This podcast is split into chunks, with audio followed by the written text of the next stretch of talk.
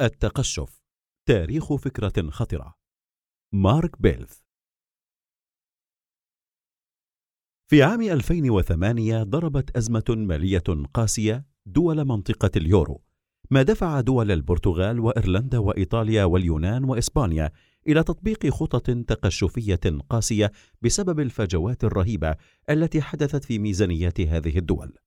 لقد خفضت هذه الدول الأوروبية موازناتها وقلصت اقتصاداتها تطبيقا لخطط التقشف وهي إجراءات اقتصادية قاسية تستهدف حماية اقتصاد الدول من الانهيار بعد وصولها إلى حدود صعبة من التأزم المالي.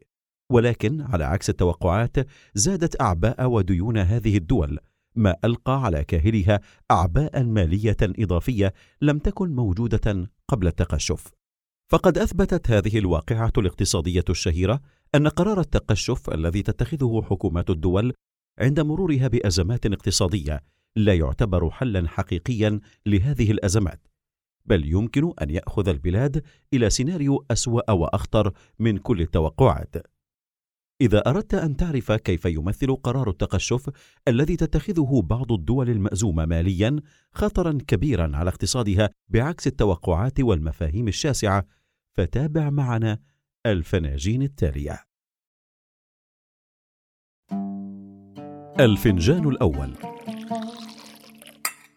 الفشل في توقع حدوث الأخطار الاقتصادية سبب الأزمة المالية العالمية عام 2008 قدم الفيلم الوثائقي عمل داخلي انسايد جوب الحائز على جائزة أوسكار وصفا واضحا ومفهوما لما حدث في الأزمة المالية العالمية التي انفجرت عام 2008 وفضح تضارب المصالح المزمن في مهنة الاقتصاد حيث كشف عن تقاضي الاقتصاديين مبالغ ضخمة غير معلنة من قطاع الخدمات المالية مقابل تكليفات استشارية يمدون القطاع من خلالها بما يرغب في سماعه. إذا تتبعت تفاصيل هذه الأزمة المالية التي بدأت من الولايات المتحدة الأمريكية ستجد أن القطاع الخاص هو من بدأها وأن القطاع العام هو من سدد ثمنها. ما حدث باختصار هو أن الأصول المالية الكبرى في العالم انخفضت نتيجة لتحقق أخطار كانت مستبعدة تماما في النظام المصرفي فوقعت الأزمة المالية وانتشرت عالميا. وسعى المستثمرون إلى حماية السيولة المالية لكنهم لم يجدوا سيولة حقيقية واكتشفت المؤسسات ذات الأصول المالية الضخمة أن السيولة كلها يمكن أن تجف دفعة واحدة من العالم. سألت الملكة إليزابيث ملكة بريطانيا الاقتصاديين البريطانيين المجتمعين في مدرسة لندن للاقتصاد عام 2009 لماذا لم يتوقع أحد منهم هذه الأزمة المالية العالمية؟ الإجابة عن هذا السؤال تكمن في الطريقة التي تقيس بها المصارف الأخطار المالية وتديرها وكان ذلك سببا رئيسا في حدوث الأزمة. فالمصارف لم تتوقع تحقق تلك الأخطار. لكن هناك خطوات وتقنيات لا بد أن تتبعها الدول في إطار إدارة الأخطار المالية حتى تحمي اقتصادها من الأخطار المالية. أهمها تسمى تنويع المحفظة. ويتم تطبيقها من خلال شراء أصول مختلفة غير مترابطة ولو ترابط سلبي. هذه التقنية المهمة تحاول ضمان عدم انكشاف محفظتك من الأصول بشكل مفرط لمصدر وحيد من مصادر الأخطار المالية. ما يحمي محفظتك من الانهيار لو حدث انهيار لأصل من الأصول. الفنجان الثاني تطبيق خطة التقشف المالي في اليونان زاد من ديونها وعمق أزمتها المالية. ربما تكون الأزمة الاقتصادية التي مرت بها دولة اليونان أواخر القرن العشرين مثالا جيدا على عدم توقع الأزمات المالية وسوء التعامل معها بعد وقوعها. ففي ثمانينيات القرن العشرين وتسعينياته هيمنت على العمل السياسي اليوناني إدارة رئيس الوزراء باباندريو التي سعت إلى زيادة الدخل الشخصي للمواطنين والاستهلاك العام وذلك بعد عقود من عدم الاستقرار والعنف والاستقطاب السياسي.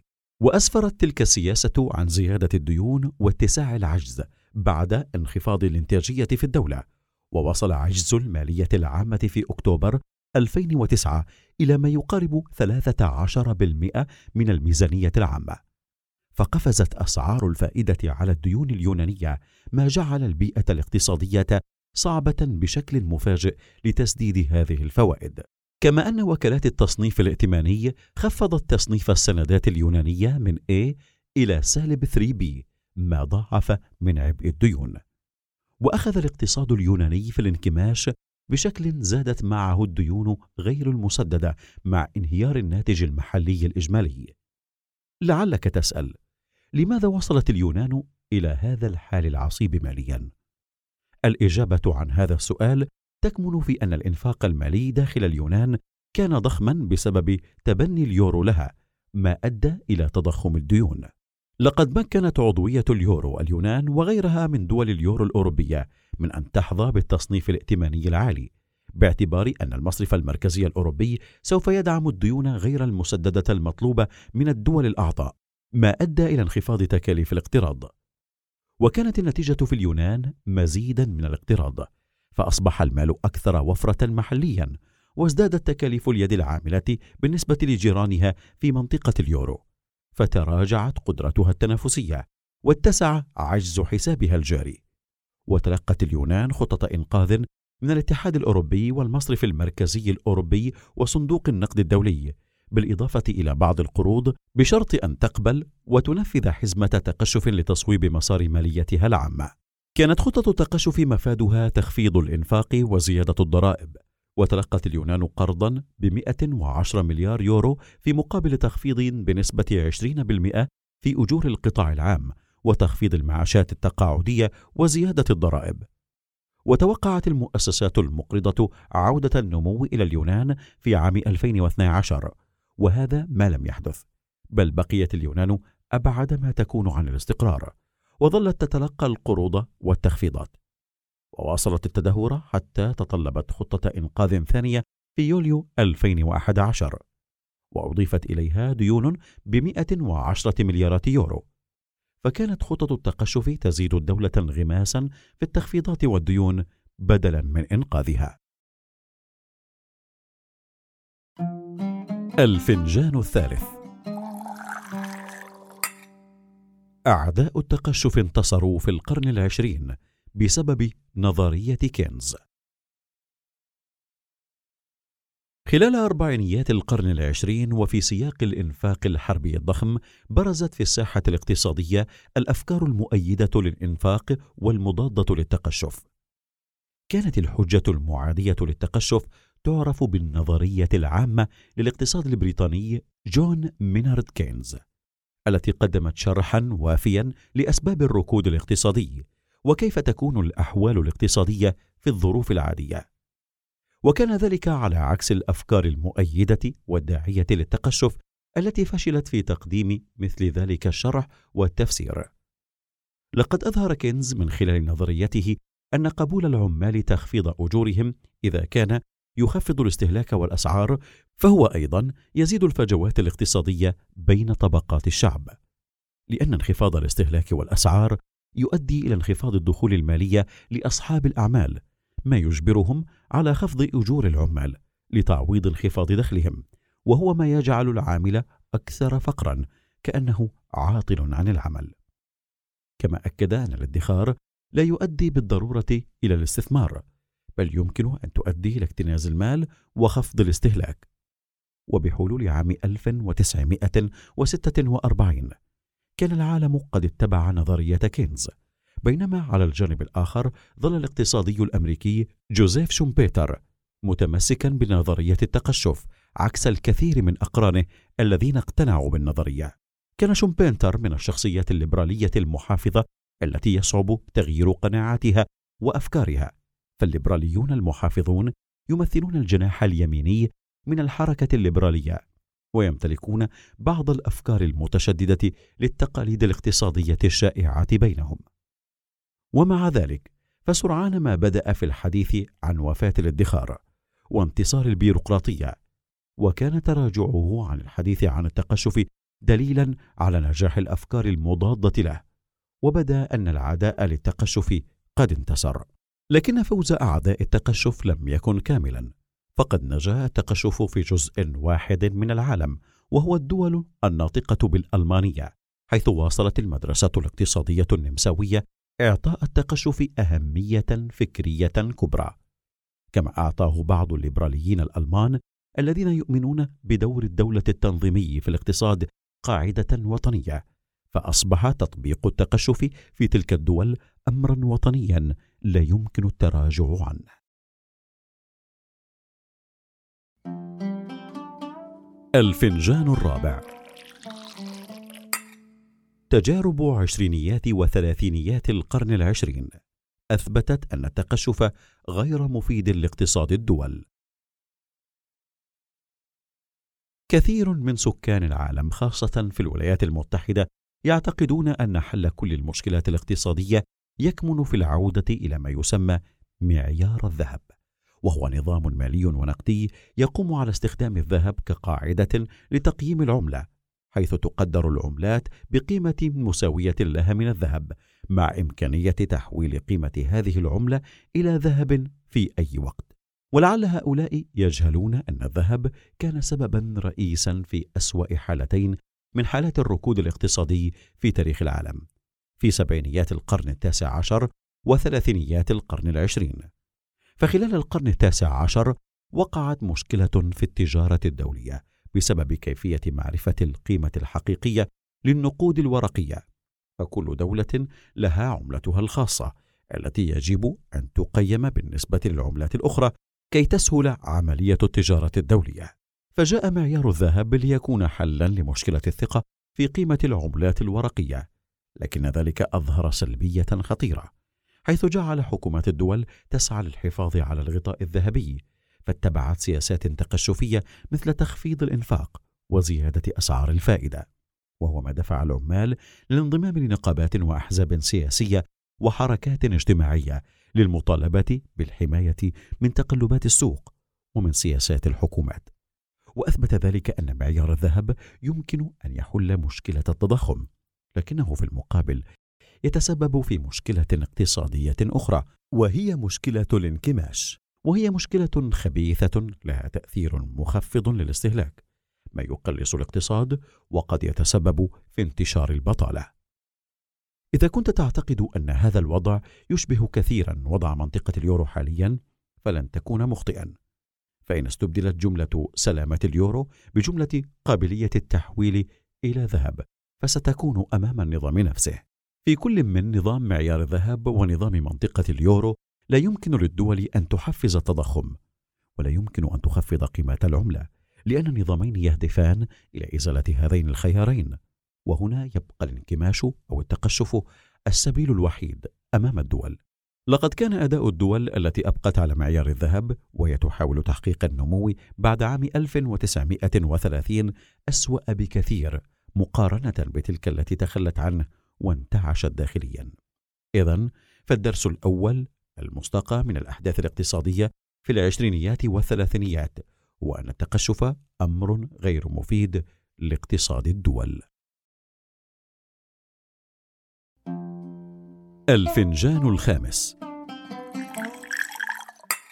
تطبيق التقشف وتكراره أكثر من مرة برغم فشله. نوع من الجنون. تقول القاعدة العلمية إن البدايات المتشابهة تعطي نتائج متشابهة، فإذا طبقت خطة ما في عملك أو حياتك وحصلت على نتائج سيئة، فمن الطبيعي أنك إذا ما طبقتها مرة أخرى في نفس الظروف، فستحصل على نفس النتائج الفاشلة. لذلك فإن فعلت ذلك، فأنت تهدر وقتك، إنما عليك أن تبحث عن خطة بديلة حتى تصل إلى تحقيق هدفك. كان أينشتاين على حق حينما قال إن من الجنون فعل الشيء نفسه مرارا مع توقع نتائج مختلفة. بذلك يمكننا القول إن جولات فاشلة متكررة من خطط التقشف في دولة بعد دولة تعد من قبيل الجنون.